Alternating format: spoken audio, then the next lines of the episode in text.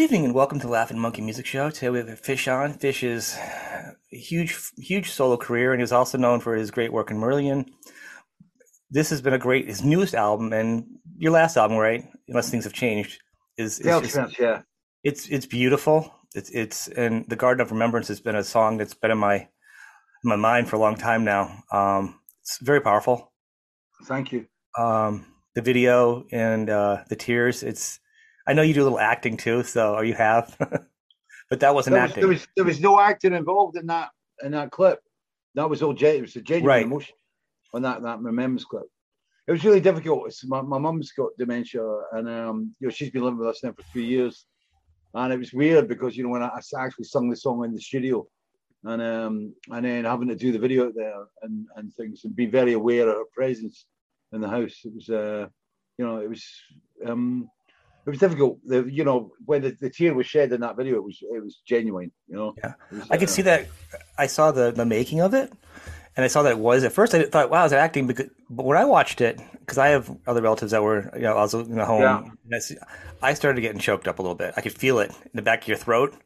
Yeah, I was watching it, and then afterwards, when I saw that how you were actually going through the emotions, it, it totally made sense Yeah. because I felt that Yeah, power. it, it was it was a very very very difficult song to sing as well. You know, I think, but you know, as I said, because you know, I'm literally, you know, the control room where we were recording is literally five meters away where my mum's bed is. You know, two walls, obviously. Right. Not the room. she can't sleep. no, when the drums are getting played. No, she couldn't sleep at all for that. Yeah. Yeah. Yeah. No, it was only it was only time. It was the only awkward time. I mean, the, the control the control room. This is where I am at the moment. It's um um, it's kind of it's got heavy insulation on it. I mean, it's got heavy sound insulation, big doors and things, you know. But uh, but when we and a lot of the instruments were recorded in here. Every now and again, we'd put cabs out on what is really my living room, right? I mean, because I mean, I live in the studio, and I moved in here in 2001 when it was a it'd been a commercial studio up to 1998. So when I moved in here, it was a complete studio, and I've just been knocking through walls and just turn it in a residential property over all these years since I moved in. And uh, and it's, it's strange that you, like when we do albums, well, I mean, I've done every album, solo album here since the Vigil in the Wilderness of Mirrors album. That's awesome. solo. Yeah. And it's, over the years, it's, it's it's a case of moving the furniture. It's like you bring the drum, you move the dining room table, and you put the, the drum kit in. You know, but the drums were the only thing that you you know they're obviously really loud. So my mum actually we we we got it all arranged. So my mum went into respite care down at my sister's for for a couple of weeks when we got the drums in, drums done. know. But it's great. It's a, it's a weird place to live because it's like you're very aware that you know when you're walking around, there- there's there's scores of meters of copper wire underneath the studio that's probably worth a fortune now. You know? It, it gives you a little, a little extra energy, right? Those those those um, magnetic gloves they sell. you got you got, you got your whole house is a magnetic glove. It's it's really beautiful. I've seen like now the it looks like you have a lot of skylights, and your I love your Fish Fridays. It feels like you have a lot of light in that house or slash studio. Yeah. It's got to be very inspiring. I, I'm I'm totally envious of that. I'm not envious of a lot of things in life, but skylights uh, that's something to be jealous about. it's really strange. It's like it's, it's I, I've been um, with a year off. I've got no touring at all this year because uh, a mixture of COVID and Mhm. Brexit regulations. You know, and and to put on top of that, there's so many bands been hopscotching their tours that um you know there's so many tours going out in 2022, and you know the pizza is only so big. You know, and you know even the seven shows that we played last year right? Our, those shows would have been sold out in, in normal circumstances. They would have been sold out, Mhm. and we were like twenty percent off off house, and you know there's bands out there that are forty percent. The, the, the people are nervous about going to gigs. Uh, they don't know what the protocols are. Um, you know they don't want to stand in big crowds, and they don't know if the band's going to appear. They don't know if the man's going to catch something and whether they're going to be stuck. I understand. I've I've I've bought tickets I haven't used because I'm afraid Yeah. because people are not being respectful of other people. Yeah, yeah, yeah. So I've actually It's- just it's wasted crazy money. time. It's a crazy time. I mean, through that insecurity uh, and wariness of people going out to, to large events, through their um, their wariness of buying tickets for events that might not even happen, and uh, like I Mhm. said, having that money sitting about, you know, and you know, it, it, well, with everything, it's, it's very difficult for us to, to, to, contemplate touring. I've got a very good friend of mine. He, he blew his entire 2020 touring about a couple of weeks ago, and I phoned him up and I said, "Look, don't feel bad about this, you know." And I said, yeah. um, you know, I said, you know, I had to make the same decision last year, and it was like, you know, I have to. We can't do this, you know. It's impossible because there is no insurance. We have no insurance for a show that goes down, which means I'm liable for all costs. Mm-hmm. And um, and you know, on top of that, I mean, he was going to have to pay. He was he had ten guys going through eight countries in Europe, and crossing every border, you've got to test, right? So um, I mean, it's like you know, it's like a being across, going across the state in, in, in the USA, you know, and you've got to pay for testing. It was going to cost them twenty four thousand pounds sterling just in tests for ten what? guys, you know. That's and on top insane. of that, you know, because of Brexit, we've got uh, although we don't have to buy working visas, you still have to get visas, and you have to pay um, uh, uh, basically um, charges for them to, to deal with the visas. It's um, and you know that can that can reach you. I think he costed it out as being another 20, 25,000 pounds. So you're looking at a band that's having to come up. We're looking at paying, you know, 50,000 pounds out of a tour you know, and you know they're they're they're playing, you know, a thousand to thousand a night, fifteen hundred, two thousand some nights, you know, and you know taking those sort of costs becomes impossible. So hmm I elected to. I just went. I don't you know, 2022. I'm going to take a step back, go into the garden, and let the year go by, and look at it 2023 for my farewell tour. You know? That's excellent. Um, yeah, Brexit really got weird. Brexit would have been weird on its own and I'm yeah. an American. I'm not judging any countries by any means because I'm an American. We have our own hot mess, hot garbage, dumpster fire. But what I'm saying is, on an outside, is watching the musical struggle of musicians. Yeah. That is is is what a crazy, unfortunate change that, and also I think Brexit and I think I think all countries, I the world should have some better policies for traveling musicians because the taxes that America does for musicians is just ridiculous, and yeah. they're getting you everything. They're already bringing into America economy and, and, and, money flow sort of like double and triple tax them and, and then they sell merch and it's, it's, it's, a nightmare. And then now you've got your own version of it. You, you escape the american version. You can at least make some profit doing europe. yeah but, it, yeah, but this isn't a five hour transatlantic flight to land, land right. jfk this is an hour and 20 minute flight i know that's what i'm saying. you, you know? lost that. and, and the thing is it's like at least with the states you know, if, if I was going to come to the States, I go down to the American Embassy in London and I get a working visa, you know, right. and that allows me to travel in the 50 odd states across in, in, in, the USA that we're going to be, playing or whatever, or the, the, the, eight states we'll be doing or something, whatever, right? Right. But across here, you know, we've got to apply individually to That's 27 different countries. That's what I'm saying. Right? I mean, you it was easier for you guys just to make some decent money just to go out and tour around you without having to worry mm-hmm. about the shenanigans. Now this is a kick in the shin. This is worse on some yeah, level. But I mean, you know, if you want to look at the, the historical situation with Marillion, right? 1983, we put the Fugazi album out, and we were just starting to play our first shows in in Germany for festivals and things, open air events, right? You know, by 1984, right, we'd become, you know, a, a, a minor force, and especially mm-hmm. Germany and Holland. And that helped us sell the albums. That helped go against the debt that we had to EMI Records for all yeah. the advances, for all the albums we'd made and the tour advances. And without the income from those countries and being able to grow into those countries, Marillion would never survived and never made it to Misplaced Childhood and Roke Kayleigh, you know? And you've got to think about all the young bands that are out there now that don't have the ability to tour Europe, especially in, in, in small incarnations of that band, the early yeah. incarnations of a band you know they're going they're going to get snuffed out because they, you can't keep on touring. You know the UK, the, the, this island group that, that that I live on. You know, yeah. there aren't enough gigs to sustain it on a regular basis to sustain it, and there isn't the the there aren't the venues these days. You know, there isn't the you know we need Europe for bands to grow. Mm-hmm. And you know, and nobody thought about this. Nobody thought about the detail when everybody was running towards this Brexit. And I have to say, I live in Scotland, right? And up here, we voted 62% to remain in Europe, right?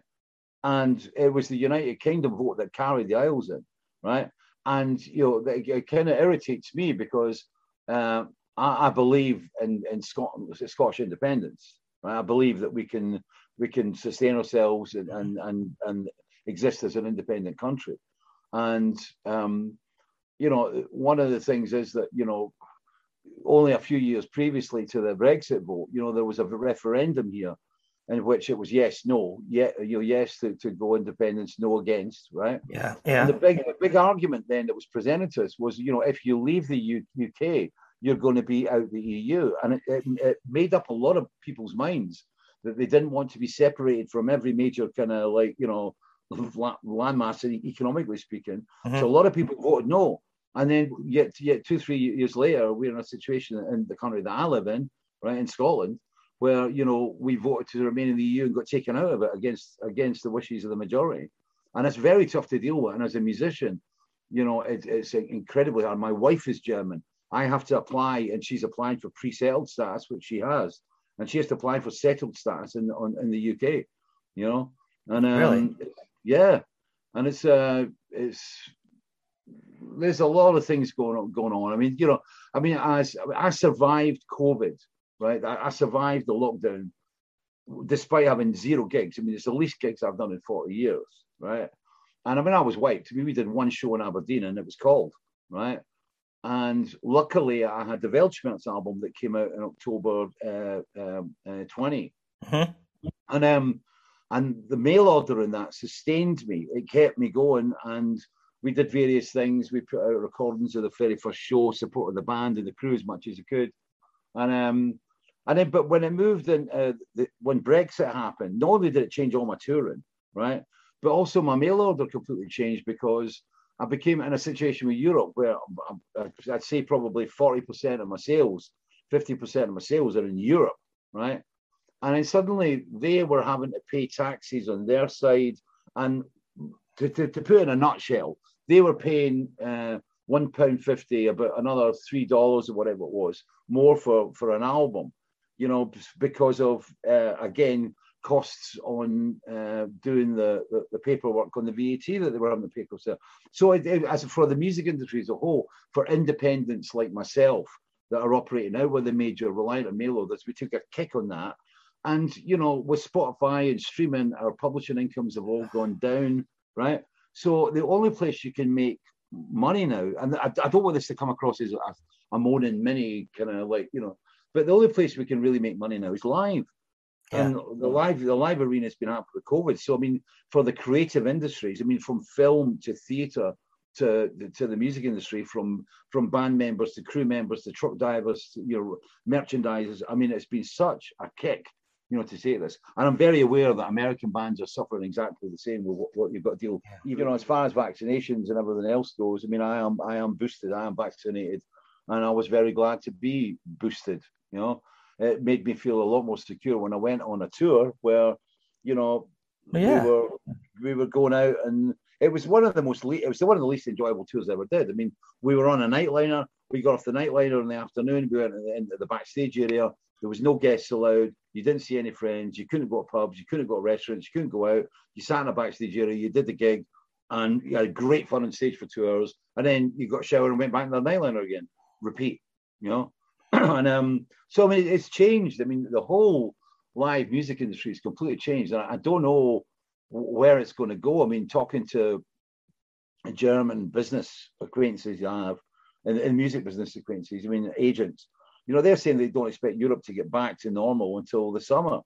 And I mean, you know, even now we've got massive tours going out, and the, the regulations on crowd sizes they change from country to country regulations and testing change. Nobody's very sure. Travel. Mm-hmm. There's so much. Uh, you know, for example, Weltschmerz. We spent a long time and get the sonic values, the production, and everything right. And you know, people listen to it on an MP3 player where it's compressed to hell. It's like, well, what's mm-hmm. the point? You know. I mean, you know, when I was a kid, you know, when I bought my first hi-fi, I mean, you know, I was always looking to to to better the hardware that I was listening to the music on, so I could hear the music better. And you know, it, it seems to be in reverse now.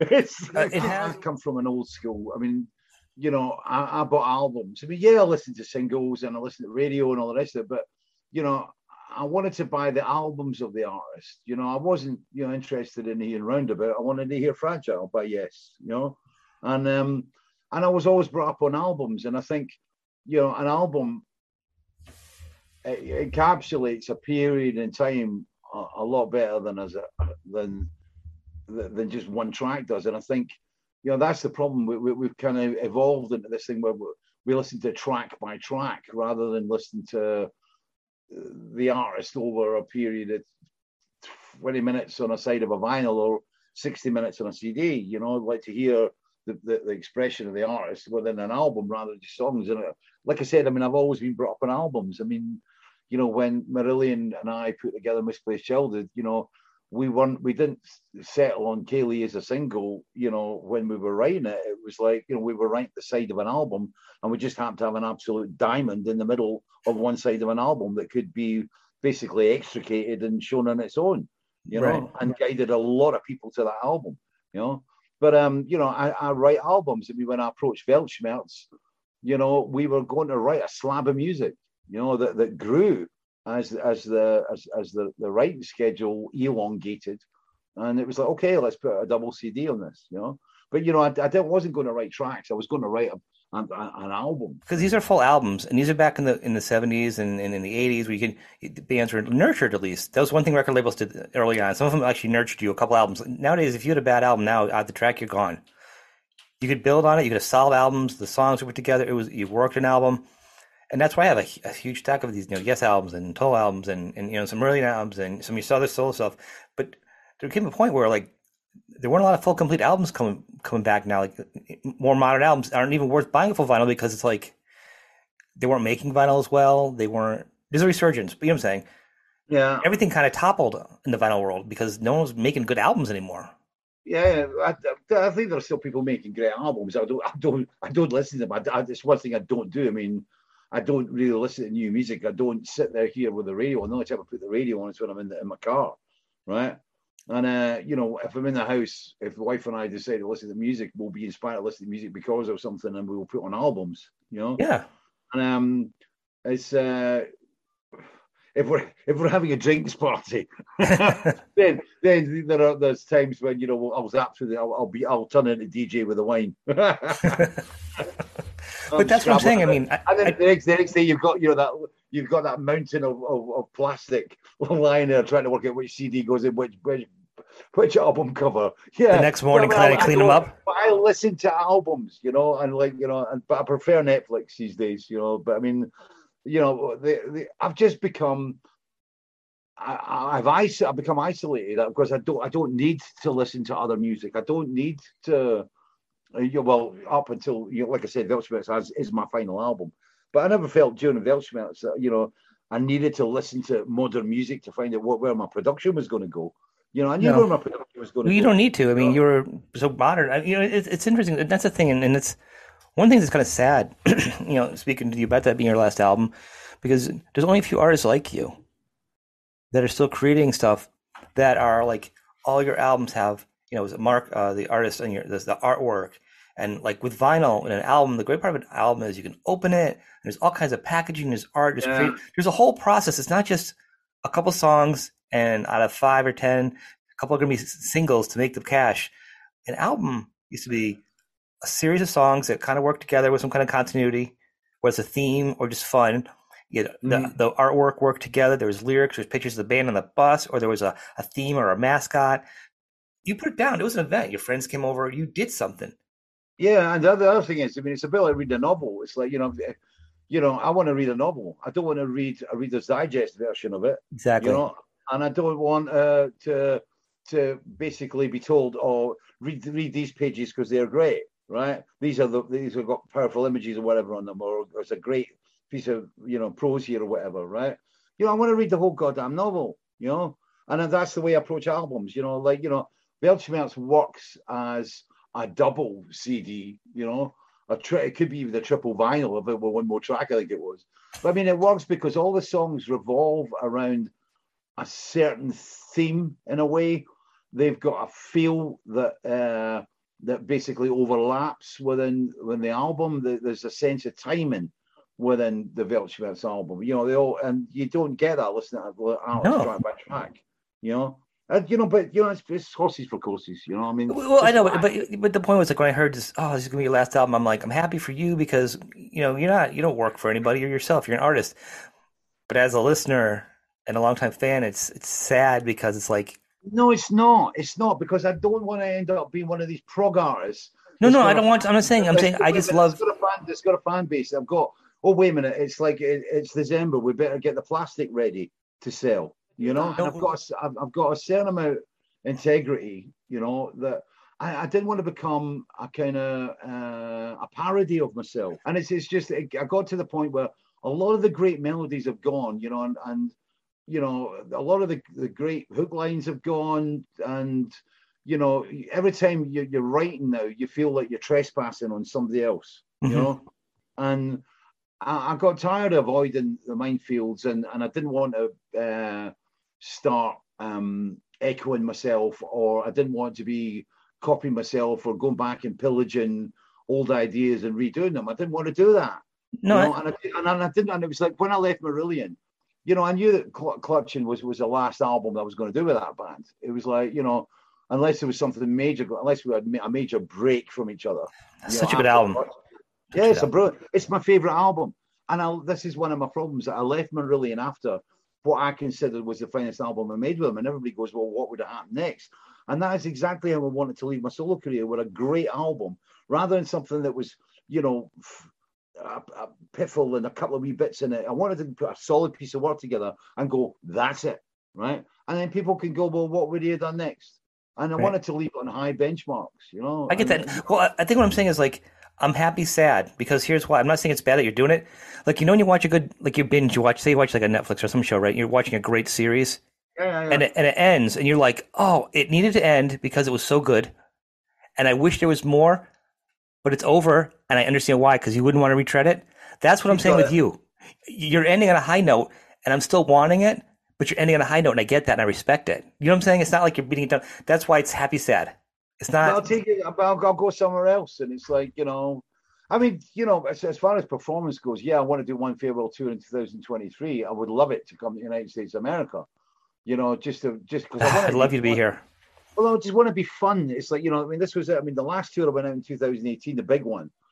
You know, I had terrible problems with my, my, my back and my, my, my knees and things. And you know, when the kids were going on a day off, going, let's go up the old town and like go to a bar. And I'm going, wait a minute, there's half a mile of cobbles. I'm going to go to a bar. I know where the old town is. I've been there like five times before. And then I'm going to have a couple of beers and then I'm going to walk all the way back again. And it's going to be extra ibuprofen in the morning. Right. Right. And I went, you know what? I'm going to stay in the, I'm going to stay in the hotel room, find a restaurant nearby. It's Netflix and white wine, and that's what I did for for over two months. And uh, you know, and it was like at the end of the day, I went, you know, whoa, you know, I love being on stage, but all the faff and paff that goes around it, I was sick of. And there's a lot, a lot of artists feel that way nowadays, you know. And, and I'm destined to be on a nightliner for the rest of my life. You know, I'm not going to be playing stadiums. And there's a reality check, and it's got, wait a minute, don't want to be away from home for that long. And yeah, we made money, but you know, and it's like I've got I've got a life to live, and and that was where I went. You know, 2023, completely different attack approach. You know, I want to go out with rather than trying to put everything in, in my career into one set, go to a venue that I really want to play that I've always loved playing in the past. Do two nights, right? We drive there, stay in hotels so I can meet friends, do two gigs that are a lot of fun, play mm-hmm. a lot of songs to people, and then go, bam, that's it, bye. And just choose the places I want to play. And I'd like to come across and bring that to the States as well. You know, I mean, just to have fun. And that's one of the problems that I think on the, the 2008 tour, apart from the shows, the fun was going out of it. All that, that, that the associated stuff that went on with it. Yeah. And I'm not talking about going wild and crazy. I'm just talking about, you know, I was very much focused on I have got to get through this day and hit a show. And you know, when I'm standing at the bottom of a bunch of steps leading up to the stage, you know, like at Amsterdam Paradiso, it's like Zeppelin Stairway to Heaven. I mean, it's a it's it's a story and a half, right? Right. And you know, you're looking at these steps and you're going like, Jesus, well, if it comes to an encore, I'm not coming down these stairs. I'll stay up at the top, even if they, you know. And it was when it was gets like that, and it's like, whoa, and you're focused on it, it becomes. It's, it's, I think touring is harder. and I couldn't. I, like I said, I couldn't. We were talking. I was shoveling, and like I'm like I'm only in my fifties, and I'm like, you're, you're, you're beat. I couldn't imagine being on the road every night performing at my best. Yeah. It's a challenge, and, I respect that. And that's what I'm saying. I'm glad for you to be able to retire and step away yeah. from it. And you're leaving at a high I mean, point. You know, you're leaving everybody wanting more. It's the perfect thing. Yeah, I mean, you know, but you know, I'm going to do other things. People go, "Oh, well, that's you retiring." It's like as if I'm not going to do anything. I want to write books. You know, oh, do you? I am a I am a writer who can sing. I'm not a singer who can write. You know, I'm not the singer in the band goes, "Oh, I'll do the lyrics." Then it was like I approached the music when I went into music. I was a lyricist, right? And I could happen to be able to sing. I like that word, happened. lyricist over poetry, because I think poetry is. I'm not a Narrow. poet. I'm a I, I know that. I don't. Th- I don't think you are. I was going to ask you if you thought you were, because people call you a poet. And I don't think of you as a poet. You are. I'm a prose writer You're, more than yeah, anything yeah. You're like a lyricist of what's around you, as opposed to writing like haikus and you know Hallmark cardy stuff. That's what I think poetry is, and you know, you're not that. There's, there's, there's, there's a lot of editing. I'm definitely not accurate, but I mean, you know, one of the things that, that, that got me out of everything and and and kind of uh, one of the things that really got me out of everything was was writing stuff and on on Facebook and Twitter in the early days where the characters were limited and you had to really watch what you're writing, and that really kind of taught me a lot. But I mean, I, I do self edit. Sometimes, you know, that can become a little bit uh, restrictive. And I, I just want to open myself up and I want to write books. And, you know, there's an autobiography that's definitely in there, which is not going to be kind of your standard autobiography because, I mean, I bounce around things. I mean, I won't be writing, writing a book about, you know, my life with Marillion. I mean, that is the last thing I want to do. You know, I mean, Marillion was a very important thing in my life, but it wasn't my life. You know, I was only in Marillion for what was it, seven years or whatever it was. And you know, I've been on the on the planet for 64 this year, and a lot has happened around me. Well, and I gotta say that we we, we talked about it before. To me, when I when I speak with you, you know, like at some point it's always like Marillion, and that's what I'm saying. That's the similarity with with uh, Ian Anderson. It's always like Jethro Tull at a certain time period. Like you're an artist. You've done like three times the amount of work solo. Then those couple great albums. I mean, you lived an entire life, yeah, and it's very unfair for somebody to pigeonhole you as that little piece. Yeah, You know, it's, I'm always frustrated seeing artists like, if I'm a fan of Fish, I'm a fan of Fish in those four great albums, you know, Jester and Fugazi and, you know, Clutching at Straws. And then I'm, you know, and then we start going through other stuff and you're doing your own original stuff. Then you're doing covers of fans you like. And then you're doing more original stuff and you're doing live performances, DVDs, and your books have like, you have, you have artwork and books with them, you know, and hundreds of pages. And it's, it's a whole thing where it's not Yeah. just, you're more than just that one band. That's always been my approach. I always look at you know, the whole Marillion thing. People look on it as being as if it's two different people. It's the same guy. I just had four different. I was working with four different musicians. Right. You know, and I think Vigil in the Wilderness of Mirrors stands up really well against anything that I did previous to that. But I mean, the problem is when I went independent, you know, and you know, I signed a Polydor. I went through, you know, two albums of Polydor. One was the cover version album, Songs for the Mirror, and you know, and, I, and then I started to write myself within the independent framework. And you know, the problem was that I didn't have a major record company behind me. I didn't have global distribution. I didn't have global promotion and and you know uh, um, you know PR behind me. And you know, I've, I wrote some great songs in there. And you know, don't get me wrong. I mean, Weltschmerz came out and we did very well with Weltschmerz. I Mhm. don't sell. I don't sell on Amazon, right? I don't sell anywhere apart from from through fishmusic.scot. And that's it. I don't do retail. I don't do anything. We I- just do it all here, right? But a lot And of I'm artists- really good living off it. you know? I, I imagine you probably got better profits, and I've heard this a lot of artists say, "I do my stuff solo or my on my own, and I can sell you know a tenth of what I used to do, but I have my Yeah. hands in it. I make more money. I hear more bands nowadays that were huge platinum bands. They'll say, "I make more money now, just because I'm doing it myself," which is really that punk DIY attitude where That's it. you, That's you make it. more. I mean, you- you- we do. I, I don't have an expensive lifestyle. I've got, I've got season tickets from a local football club, Hibernian in, in Edinburgh, right? That my wife and I have, right? That is a major expense in a year, which is about, oh, which is about, I think it's, it was 600, 700 quid for this season, which I've not seen at all yet. I've not seen a game yet. I watch it on TV. I'll be, uh, but you know, but I support my local club. You know, I've got a Skoda and and and a Skoda and a Mini in the drive. You know, that's what I drive. You know, it's not. I don't, you know, have a Volvo or anything. And it's like our biggest expense is, is the garden, right? And that's it. That's our lifestyle, and I'm really happy with it. We don't go to nightclubs. We don't go to fancy restaurants. We don't have, have chateaus in France or or places on an island in the Caribbean. It's a really simple lifestyle, and I love it. And it's great, and I like simple. And that's why having the the kind of the independent records set up we have through Chocolate Frog, where it's just basically my wife and I, you know, we can keep ourselves alive, and it's easy. It's Yeah. really easy. A And, lot and of artists do that. I A don't have to. I'm not in a band, right? So I'm not having to deal with committees, and I don't have management because I self-manage, and um, you know, and we make a, a, a decent living here, you know. and I love my garden, and I love being at home and, We- and all it. I- and life has got to be fun, you know. And as I said, you know, being away from this place, you know, where my from where my wife is, and and and it won't, you know, it's being away from that is not my idea of fun. It's I don't like it, you know. And You I'd are like a to- garden guy. Like Yeah, yeah, I love gardens. So, so this is really great because, like, and I had to put aside so I didn't forget. Um, your one of your first singles when you were Marillion. I, I don't really delve into Marillion because whatever. That's okay. was, yeah, was cool. Garden Party. I know, I know. I'm saying, but I think there's more to you. I think people focus too much on something on one subject when there's so much Garden, more to you.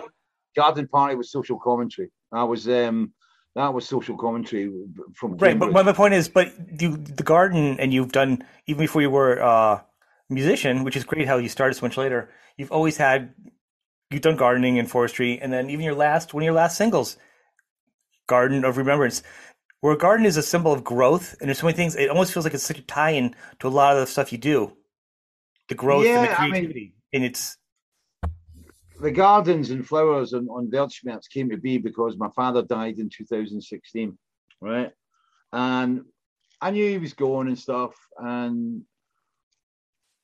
I'd kind of mentally prepared for his leaving, and I thought that would say, I went to see a I went to see a counsellor for the first time way back in about 2010, and uh, I went in and I just all I could say it was it was like I, I, I vomited my entire life over her for 40 minutes, right? And there was a couple of moments where she was emotionally very moved. And um and at the end of it, she said, What you've done is, she said, you've dealt with everything intellectually, but you've not dealt with it emotionally, right? Mhm. and that's always me. I, I, I, I tend to, to think things through, and I'd thought my father's death through, and I thought I dealt with it, and I hadn't. And I, I, I basically, I mean, I went, I found myself in the garden more and more, and basically the year disappeared. And that was where I was healing. I was healing out in the garden, growing stuff, nurturing stuff, and um, just losing myself. And that's and it, it, it was always it was it still is a very important place for me to go you know when you know i feel overwhelmed um i mean i learned a lot of things uh, about myself during the Weltschmerz album i mean during my research and i do a lot of research on lyrics because i want to make sure that i'm getting things right you know and i've, I've got I'm, I'm getting the pool of knowledge that i need to kind of find something and during walking on eggshells, I was uh, because it was prompted by people that I knew, whatever. I started to read a lot of books about ADHD, autism, um, and all the rest of it. And I actually recognized that I was definitely on the spectrum, and I can't do numbers, right? I am rubbish with numbers, right? And words. That's where I go. And you know, I talk loudly and, and when I'm in, when I'm arguing, which upsets people. You know, I tend to be very forceful in my arguments because it's like I've prepared everything before I go into it, and I find it difficult to process the argument that's coming back at me sometimes, depending on what my state of mind is for a kickoff. but um, but yeah, and it's, it's something I found out about myself, and it was it was kind of quite strange, and and and the garden was all part of that. It's, it's it's somewhere where I feel safe. It's somewhere, you know, where I go out, I can. I'm just part of life. I'm not fish, and I'm not dealing with the crap. And it's, it's something that, you know, I mean, the garden that surrounds me, you know, most of it was designed um, in my head, and uh, really the period around about 2001 to to to to three when, you know, I was basically my wife left me. I'd taken my daughter, who she took to Berlin, and I was left with nine hundred thousand pounds worth of debt, right? And I had to find get my way out of it. And I moved into the studio, sold my house, did deals, da da da, rectified the, the righted the ship, kept in touch. with My daughter never saw her for longer than six, six weeks. Um, I was never away from her for longer Yeah. than six weeks. And um, and when I went to bed at night, when my head was tumbling and and twisting and and and writhing, I designed a garden. And that's what I did. I basically, in my head, I put the whole thing together, stone by stone, place by place, you know. And that's really like, that's fantastic. Yeah, that's really uh, interesting. I kept my shit together. And I went out and I used to go out and I, I, and develop in the garden. It just made me feel good. And it felt like I was kind of creating something, that I was contributing something that was like, you know, and it, it's always stayed with me. And I, I love the garden. And my wife, my wife is a, I mean, the reason my wife's German and we, we weren't sure whether we would live in Germany, which I love. I love the country of Germany. And I love the area where my wife was living down in Karlsruhe in Baden, Baden, Baden, uh, Baden-Württemberg. And um, we didn't know whether we were going to live here or, or uh, in East Lothian in Scotland, which is to the south of Edinburgh, in a little pocket like the Shire, or whether we lived in, in Karlsruhe. And we we did the Winston Churchill bit, and got a bit of paper out, wrote all the pros and cons and da da da. And we moved here, and my wife loved it here because what we wanted to do is if we could have duplicated this place in Germany, we would have done it, but we Okay. couldn't do it. And we and my wife and I basically we do the garden together. That's where you know, and that's part of Garden of Remembrance. Oh, that's beautiful. It's beautiful. Also, on a side note, it sounds way cool that you live in a shire than I live in like in a town or a district. I just want to say you get points No, for no, living no, in no. shire. I got- I we call it the we call it the Shire because of the Hobbit. You know, I know, I know, I know. But the fact, uh, but it's more realistic than me being like, yeah, I live in like a street in a town, and I got, I got a wetland across the street from me or something. It's not as It's a, it's, fancy. A, it's, a, it's a county, and I know you've got them over there. But you know, we we live in a wee shelter there. It's really warm. It's a great agricultural place. But you know, as as happens with really nice places that are warm and people want to live here, it's like we've got an influx of building and you Oh, know, yeah. just destroying the county. But that's another. What I want to do is like, as I said, this is the control room. This is where the music was made for years, and like I'm in the process of this is going to evolve, and I'm want to turn this into a, a- a writing area and kind of like mini library and stuff, and just a place where I can come and I can feel comfortable writing. We're blowing up the Veluxes, and that's a really interesting thing because it was like where I was when I was a kid. You know, my, a lot of my early, early years, formative years, was where we lived in Dalkeith in Midlothian. Um, when my mum and originally my, my grandmother and grandfather had a, a full house, a, a big house, a two-story house, and they gave the top flat to my mum and dad. And my mum and dad moved in there, and I was born, and my sister was born three years later. And we didn't have the space. My granddad moved in to care with us and stuff. My other grand, my maternal granddad, and um, and as kids we got moved up into the attic, right? And there was two big rooms up there, and all I had out to look out of that window was a skylight, right? And it was a big, heavy cast iron skylight with really heavy glass in it. And when I was a kid, it was really difficult to lift up the single bar and push it up. And that was my light. And I was in there when I was two, three year old, right? And there was no fire escape. There was nothing. And I, mean, I look back in it now, and it's oh my god, you it know, sounds like a death trap. yeah. If something had happened, so my sister and I would have been goners, and all you could go down was go down this hatch and through a, down a ladder to get down to the bottom. Right? It was a it was a, stainless steel, you know. It sounds like a ladder. submarine. It sounds like you were living in But a submarine. what, but it's really interesting because that was that was where I listened to music. That was where a lot of things happened in my life for the first time. A lot of a lot of thinking happened up there in that attic, right? And I was always aware of this one skylight, and it was interesting because every single house that I've ever lived in, right, since then, the, my first house that I bought in '84, even though it was a wee terrace house, right, it had a really big room, right, and every house has always had a really big room, and I've always been knocking out windows and stuff like that, right? And I think it's a, it's, it's a um, it's a psychological thing. It's a throwback. And the place I live in now, the studio, I'm sitting here, and I've got two Veluxes above my desk, right? Yeah. At the moment, they're hidden by glass. But when we open up this roof, I'm putting Veluxes in through in the room that you watch Fishing Friday in.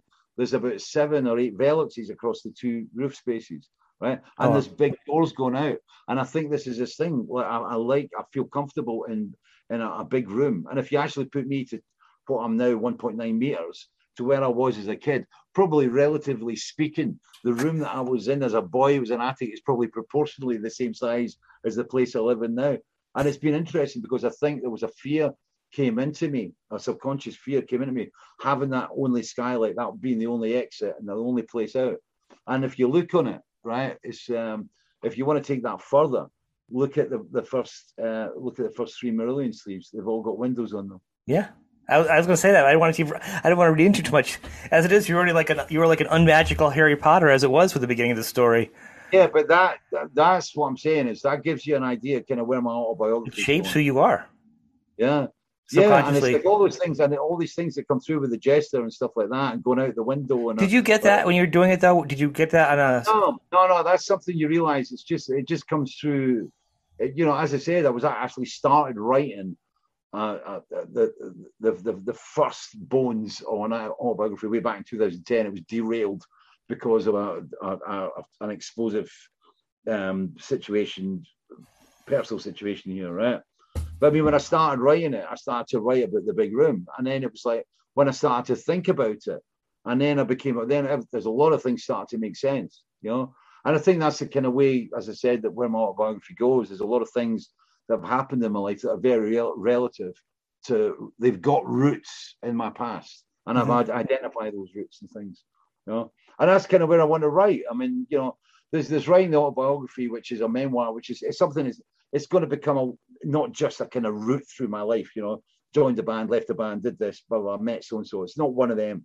And in the same way, it's like there's a couple of because I, I love movies, and I always have loved movies. Um, that you know, I'd, I'd love to get the script right. I mean, I've done some acting, but I'm I'm no actor, and uh, and you know, my action, any action rules are not going to happen nowadays. Without not with my knees.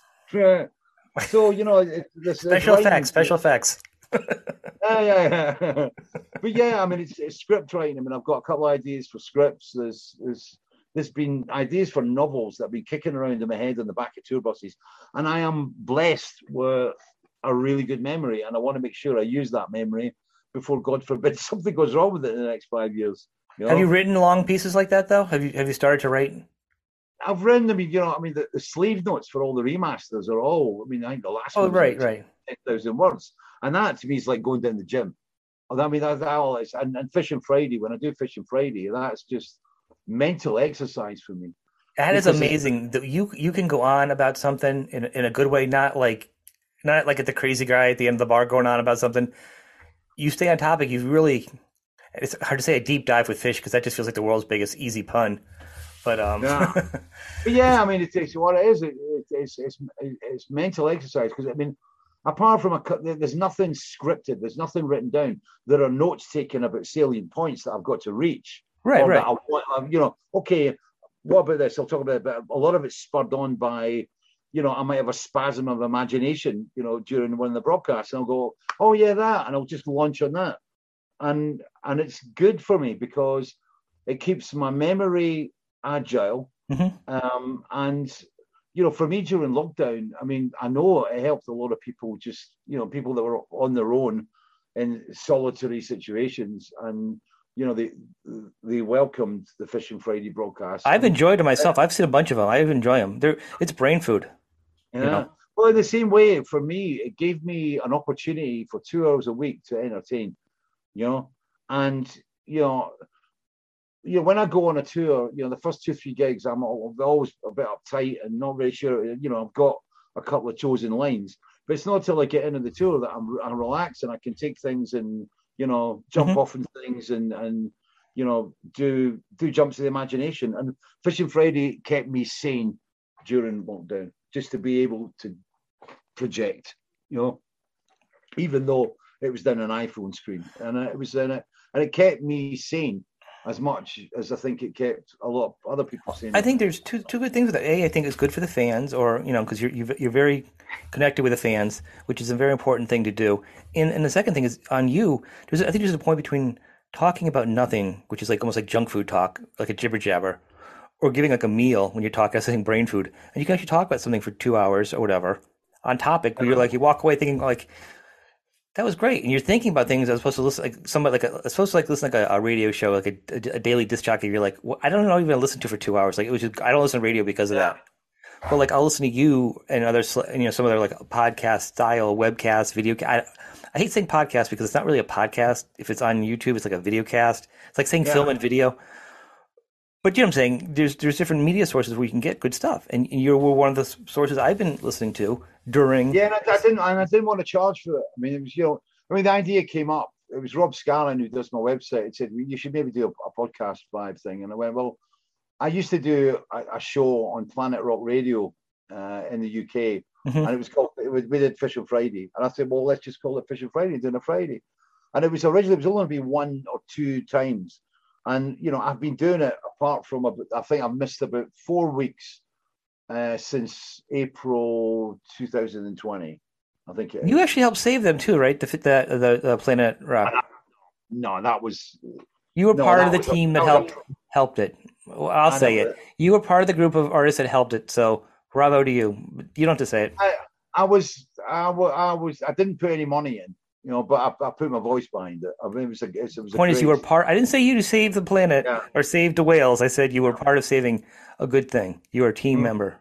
So bravo. Yeah, I mean, you know, you know, like Planet Rock and a, a lot of these stations have, have taken over from the stations that really helped us way back in the early 80s. I mean, you know, when we played, when we were out there doing tours in, in 82, 83, 84 and things, you know, you were always jumping in to meet DJs in, local mm-hmm. stations, Sheffield or Bristol or Cambridge, and then they, they just got shut down, and then the, the stations merged, and then there was only one show that came on, and then it was all computer led. That was when radios. Remember, you could you could actually take the B side of something and flip it over, and not, not make flip, break the band on a on a, on a B side instead of a single, or, or yeah. a DJ could get away with it back then. Yeah, not anymore. Is, but this is where this comes in now. I mean, this right. is where it's evolved to. You know, I mean, there is there's you know, it's not a case of like, oh, God, oh, we really miss it. It's, it just evolves, and I think this is one of the things that. I, I don't, I'm, I don't, I'm not a complainer. I'm not sitting here going like, you know, if only, if only, like, it's here, deal with it you know, and that's the way I look at it. I'm, you know, I'm always looking for solutions to problems. You know, I mean, the tech I struggle. I mean, a lot of the, I mean, you know, my daughter's now 30 year old, and you know, when your daughter, who used to rely on to guide you through shit, says, "Dad, I don't know, I don't understand it anymore," it's like you know you've got a problem. uh, that's great. Kids, you know, that is the one thing, you know, I don't feel like I'm old. You, know, you walk by the mirror and you're like, you see the mirror and you're like, who's that old guy? That's not me. Yeah. Yeah, right. But the thing that makes you feel older, your kids, you know, I got a kid coming 18 now. I'm like, are you yeah. kidding me? Yeah, I was, I was, I met up with Midge Ure at a, a, festival in Germany about a, a couple of years back. Well, it was, three years ago. There you go, another time. And it was, uh, and he said that, like, you know, nowadays, he said, you know, when he's at the record company or he's asking questions, he keeps on expecting to hear the word granddad at the end. You know, like, you know, can you tell me where, where the taxi rank is? Just over there. You know? That's what happens, you know, or you get the Civil War dude. Easy there, Civil yeah, War well, dude. I, I, forget. I mean, you know, this is, you know, I mean, I, I don't think about my age, and it's like, you know, I mean, like, God's sake. I mean, I remember lying in my bed when I was a kid and listening to, like, you know, the the, the, the kids' radio show the, the, on on was it the light radio or whatever it was, or the beginner radio one or whatever, Ed Stewpot, you playing the Beatles when I'm 64 and thinking, wow, that's something. You know, like, also, you as an artist, you're a creative force. Will the music part be easy to kind of, are you kind of like easy to tuck that away now? Or. Yeah, I can. Just writing? I mean, you know, I think in the first six months after Weltschmerz, there were there would be uh, something would happen, and I'd get an idea for a lyric, and I turn around and see one of my wife, and I say, like, "Oh wow, this that's that make a great outline," and she's looking at me with those eyes, going like, you know, you know, and, and I went, "I know, I know," you know, and it was like, you know, but it stopped, and now it's um. Uh, I look at different things. When I was, I remember when I was really young. Well, see, when I was really young, when I was about, what was that? Um, I was still in forestry and I was in Galashiels. My girlfriend had a, I stayed with her in a flat in Galashiels in the Scottish borders for a while. And um, and there was an Iranian palm reader, right? And everybody was saying how great he was, and he'd, come up with some amazing stuff. And you got to meet this guy. And I met this guy, and I was a bit dubious and all the rest of it. And he said, uh, "You're going to have three careers in your life." And he said, and every one of them is going to be totally different from the one before, right? And you won't know they're happening really until they're happening. And he said, You're in your first one now, and you're about to go into your second. And he said, It will ha- they will happen, and you will basically get signs. It, you know, when, when you when you're going against it, things mm-hmm. will go wrong, right? And he said, if you, if you just let it go, it'll happen. That was I was in forestry and I moved into music. And if somebody had told me as a forestry worker when I was 19, 20 year old that you know, I mean, I, I, again I was looking back at uh, it, it, because I was reading uh, something recently, and it was um in 1980. Sorry, well, let me get this right. In 1980, 1980, I was a forestry worker, right? In 1983, I was signed to EMI, walking out in stadium stages and and and uh, walking out in open airs in Germany, right? And you know, and it, and it, felt right. I, I didn't, you know, the things happened. We got lucky. Things. You weren't singing though, right? Pardon? When you were in forestry, you you had just started. You weren't really singing. You started singing around like 80, 81, right? I, I even like you were like a lifetime singer. I did my, my first gig in 1980, which I when I was 22. So that makes it more amazing. I wasn't, like, I wasn't like Robert Plant singing blues when I was, uh, you know. That's what I'm saying. It wasn't even like you were like a new phase. Like 83, you became a singer and became on stadiums. Like that's a huge growth. It's not just like a lifetime, you know, choir and then singing yeah. in bands. And I mean, you went from, you know, zero to know, 85, like Lamborghini speed in a music I was career. a fan.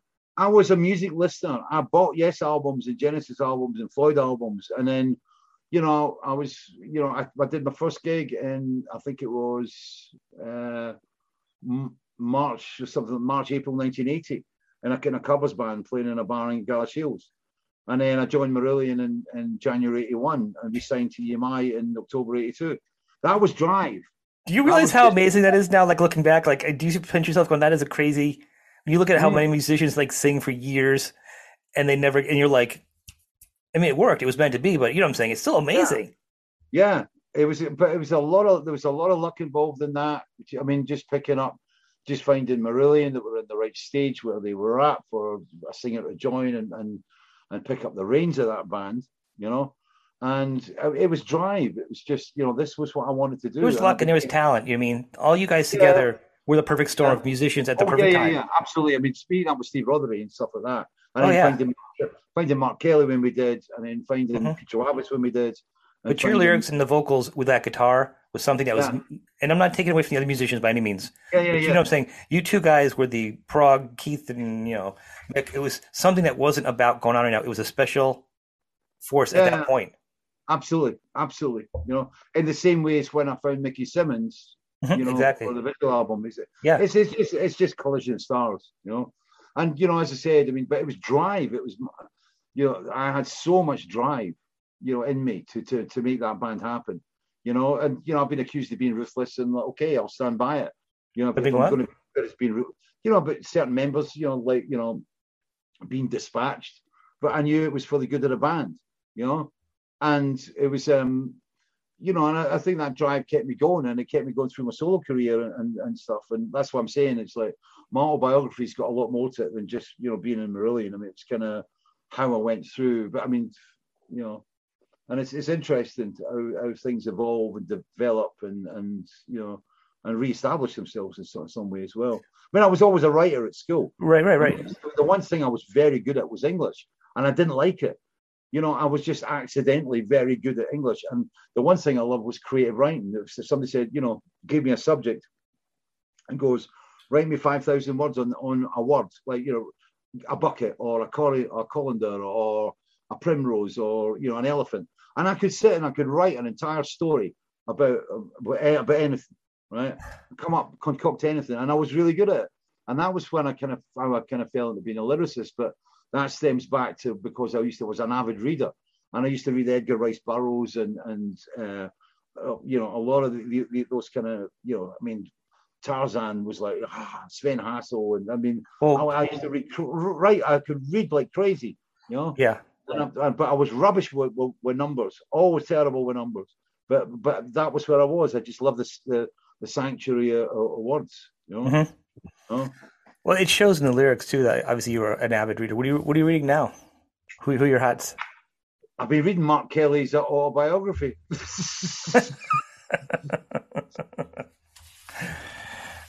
yeah, work of fiction. Uh, it was um, um yeah, it was interesting reading Mark's account. It was it's, it's an interesting book, you know, and and uh, it was interesting reading it because I, I obviously knew what happened, right? And there was huge omissions and stuff, and there's little things that I thought he would have brought up that were really funny, you know. But it's uh, but I mean, as I said, I mean, it's useful having them all write the books because it, it, helps me because I've got some research points. some good touchstones. I mean, all, all, all, the equipment stuff, I don't know anything about the equipment or the tech shit. You know, like, you know I can plot a bar line out, or you know, but it's um, yeah, but yeah, I mean, you know, that's what I want to do, and if you know, in the future, I mean, you know, you know, if, in two years' time or whatever, if I want to go out, I can go out and do a spoken word tour, take a couple of musicians out, sing for half an hour if I wanted to. Just, you know, I can do what the hell I want you know. Right. And I like that that kind of the, the, the freedom I've got, you know, to some degree. I still have to, you know, you know, pay the heat and you know the, electricity and the gas, which in this country is going through the roof at this point. So I might, might have to might have to delay my farewell tour because of gas prices. I've got, I mean, this year, I mean, I've got the, the last straw album, which is the Live in Glasgow from 2018. That's going to be out in the next week or two. And I've got the 13th Star uh, remix remaster that's going out in the summer sometime, together with uh, the Blu-ray of the Vigil's End um, global broadcast that we did in December.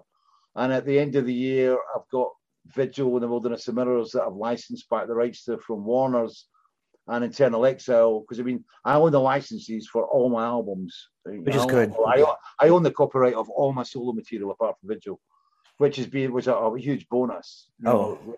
At this point in my career, it's I mean um, having the ability to, to use those and in an, an independent free framework that we have here, it, it really works. So Vigil and Internal will be out end of this year or beginning of next. But I mean, everything's crazy at the moment. I mean, vinyl. I mean, I've got the the 13th Star and the Feast of Consequences, which was my, the album previous to Weltschmerz.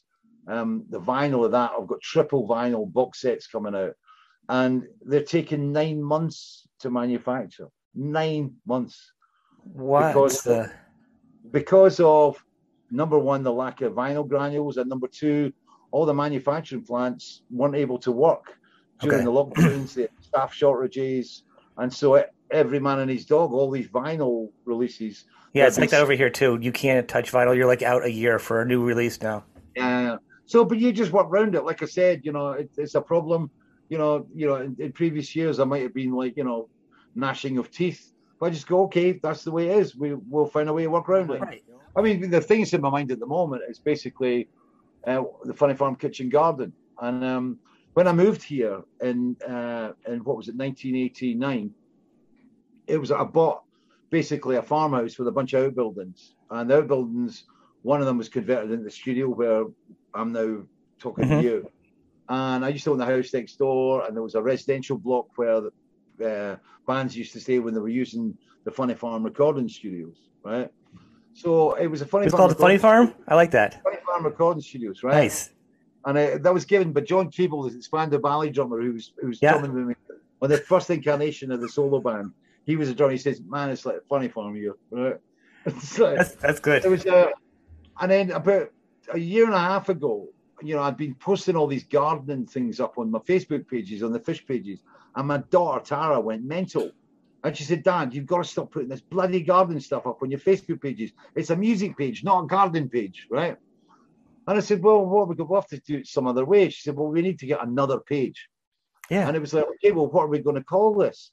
And she said, Well, let's call it the Funny Farm Kitchen Garden, Funny Farm Garden, Funny Farm Kitchen Garden. And I went, perfect.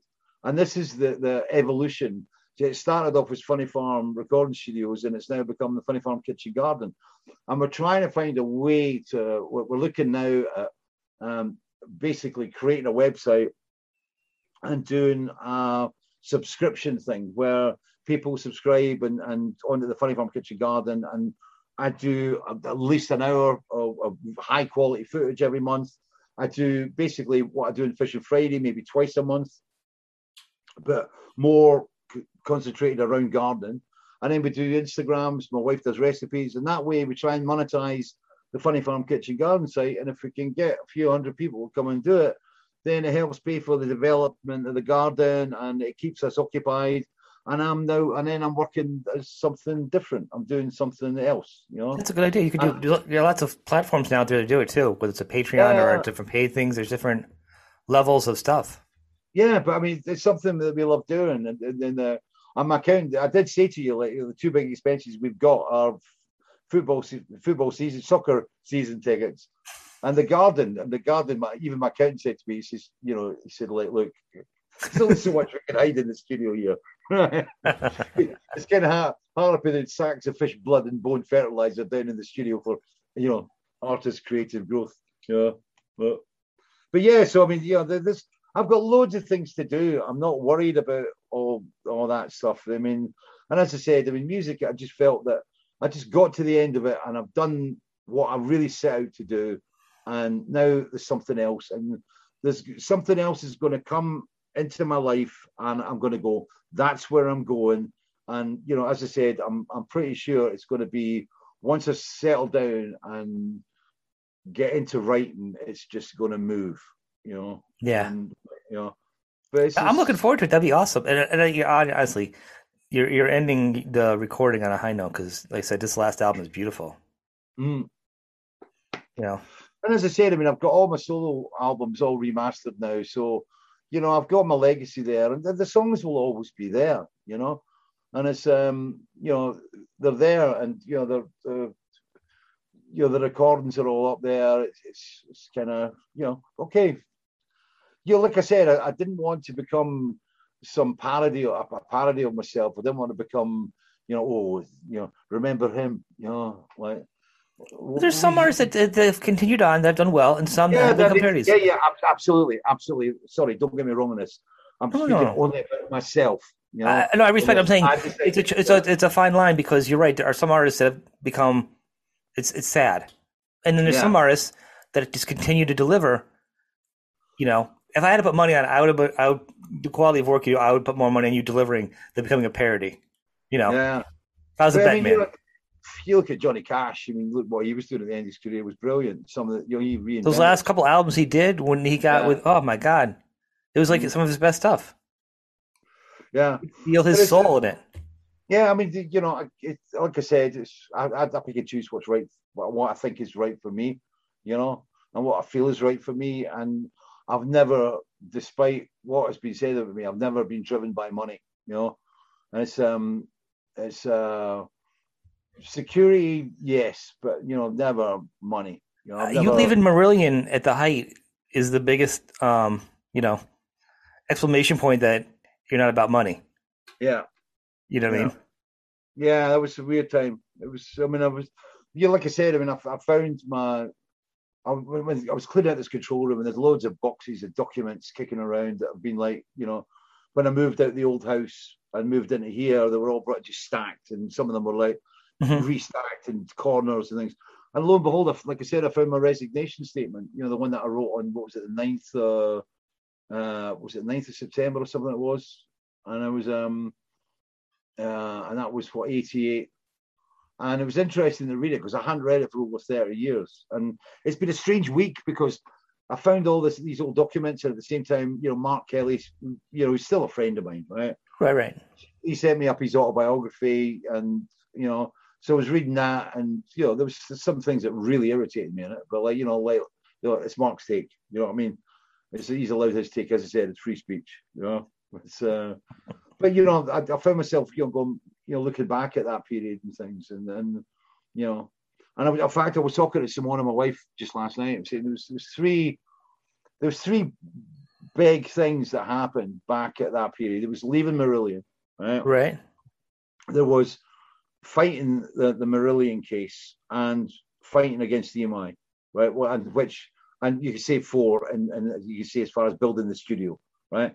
building the studio at the time, I decided to do it because the EMI contract was such that um, I had to go in a studio, I had to get an advance of them to go in a studio. If they didn't like what I'd written or what I'd produced or whatever, then they could make me redo it again and I had to pay for it again. And I wasn't really happy with that. And it was kind of, I, I didn't have any serious creative control. You know, the bottom line was, right? And that's why I built the studio. Marillion, we used to spend fortunes on rehearsal space, on studio time, and a, a huge part of our debt to EMI was that. And I, I, realized that I had to build something up here. And I, I, realized that when I left the band that I wanted to find a place where I could rehearse, that I could write, that I could, you know, eventually record. And I built the studio, and it cost a lot of bloody money, and it put me in a huge hole that eventually came back to rattle me at the end of 2000. Right, fighting uh, uh, Marillion. I didn't want the name. I didn't want paid for the brand name. I didn't want anything apart from the 15% that I felt I was due on my publishing because songs are split 50% lyrics, 50% music. And I said, I just want my 50% for the lyrics from when I left the band. And mm-hmm. we fought for it. It cost a lot of money, but I got the 50% lyrics, right? Which is fair. And, yeah, and I, I built the studio, which was eventually took me down. I fought EMI, which basically got me out of that agreement. And although it, it was it torpedoed me for a while, I'm sitting here now owning the licenses to all my solo albums apart from Vigil, right? The that upgrade to what I should have got, the 50% lyric, kept me alive for a lot of period in, in the, late 90s, early to that, that just that stream, right? Having the studio building the studio. This is now my home. It's the best place I've ever lived in. And building the studio enabled me to record all those solo albums all the way through when I was independent and I was really on the back foot, you know, and put it all together. In the long run, everything worked out. And it's like, you know, back then with all those things happening, I mean, I was in a, I was in a real mess. I mean, my head was in a blender going through a lot of that stuff simultaneously, you know. But in the long run, this is where I am, and I'm really happy for it. So, you know, leaving Marillion as well, I think if it stayed in that band, I think we would have stagnated and it would have exploded anyway. I agree with you. I agree with you. I think if you're not happy, and that's would say, even if you like say if you had performed now, the difference with you is you, you could always do quality work, but I think the point with you is stopping now is you're emotive. You're a very emotive yeah, person. Yeah. And if your heart's not into it, you could technically do it. And people that don't know you'd be like, oh, he sounds just as good. But that's not the point. It's where your heart is. And your heart has always driven your business. Yeah. And it's had you, because if you're not creating the next best album, why do it? Because you're not driven, like I said, by money. And I think talking back how you did the break from Marillion and fighting for what you believed in ties in with people thinking like I've got you're saying like you're not single you're single mindedness. You're not at a point where you're like, you know, dismissive of people it could come across that way because sometimes the world is like that. You can't have everything. Somebody might want to be a football player or a soccer player in America, but you can't because you're not good at it. Sometimes you're just not good at the job needed for the rest of the team to move on. So that could seem dismissive, but the world's not going to, you know, hug you all the mm-hmm. time. But the fact that you, if you weren't single minded, you were not going to fight for these things when they were hard. You know, you, there would be no struggle, there would be no challenge. If you weren't that guy, you wouldn't be here now. Mm-hmm. Like know? I said, I mean, you know, when I was you know, when in, in 2000, when my first marriage fell apart and I lost my child for four years. And she eventually came back to live with me and lives in Scotland as her, her mother does.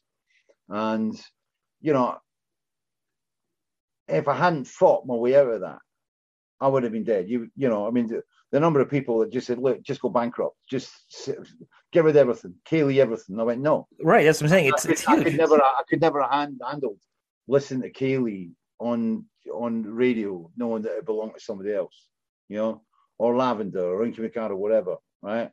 And you know, and it was the easy way out. It's like, oh, we'll just go bankrupt and like you know, just walk away and you'll lose everything and start again. And I went, no, I, you know, this is where I live. This is my house. You know, the, the studio. This is my studio. I have to have this to work. I, if I don't have this, I won't be able to work. And I fought for it. You know, you know, I've never, you know, knowingly hurt anybody or, you know, betrayed anybody in, in my career. Right. I've never, you know, knowingly cheated anybody, and I've, I've always been straight. And I was that was something I was taught by my father and it was it was drilled into me by Keith Goodwin, who was our very first press officer before we signed EMI. And you know, he kept me on the straight and narrow. And you know, another guy, Andy Field, who was my production manager in Marillion, who left Marillion and stuck with me for you know until he died in 1991. And um, it was uh, you know, those people kept me on, on track, and they drilled into me that you know, be straight, you know, be open. You know, well, my openness comes from you know, I think, you know, how, how I was born. And, you know, I've always been straight with people, you know, and sometimes that upsets people. Some people get very unnerved by it, um, you know, but that's how I am, you know, and that's what I want to continue to be. You know? Well, look at the world we're in. The people that are, everyone wants a golden sticker for for showing up, and those are ones yeah. that probably feelings that hurt. Or if you're driven like you and you're going to be honest, and those are the ones that have all these big companies. You know, I mean, they say they're maniacs, but they're not. They're focused. You, if you don't stay through and keep honest all the way through, you're not going to mm-hmm. achieve. Mm. You know, yeah. you're going to waffle off, and you're going to want other things. The world's not fair. No, the world's not fair. So you better put your head down, and you better keep going. Yeah. You know? Like I said, I mean, you know, you know, my wife and I. I mean, you know, we stay here. We've got, like I said, I've got my 89 year old mother here and I mean, we've no, we've hardly been out at all. I mean, um, we were in a hotel last December, and that was the first time we'd been in a hotel since 19, since 2019, right? And the only holiday we've had, right, uh, since 2017 when we had our honeymoon. We've not had a holiday since 2017 when we got married. That's kind of like not true choice, but but yeah, but I mean, you know, but we have, you know, we, we have a we have a lifestyle. We're happy with what we do. We don't, you know, and I, I don't relate to a lot of the stuff. I mean, there's a wee kind of metaphor story, whatever you want to call it. It was like, you know, I, I was looking at the, music business and like with London and, and that, that kind of thing. It's like it's always it was always uh you're always lectured about, you know, you have to play the big hall of the castle, mm-hmm. right?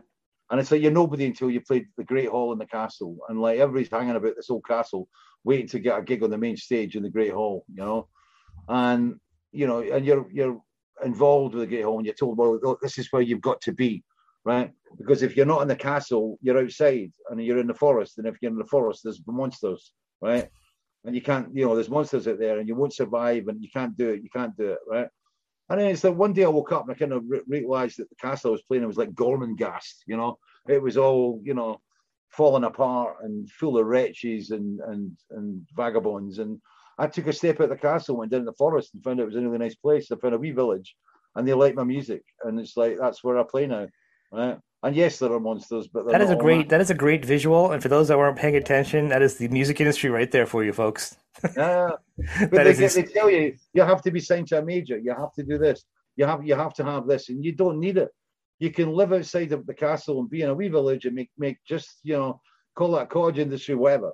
But you can do what you want to do as an artist. You know, I mean, I am lucky. I mean, don't get me wrong. I mean, you know, I'm lucky. I've got a you know a very loyal, devoted fan base who I do not treat with any form of disrespect whatsoever. And the one thing I've learned, you've got to deliver qual- deliver quality. You don't take advantage of that fan base. You know, as an independent running a mail order company, you know, you you you don't take the piss right out of your fans. You know, so you don't use them as cash cows.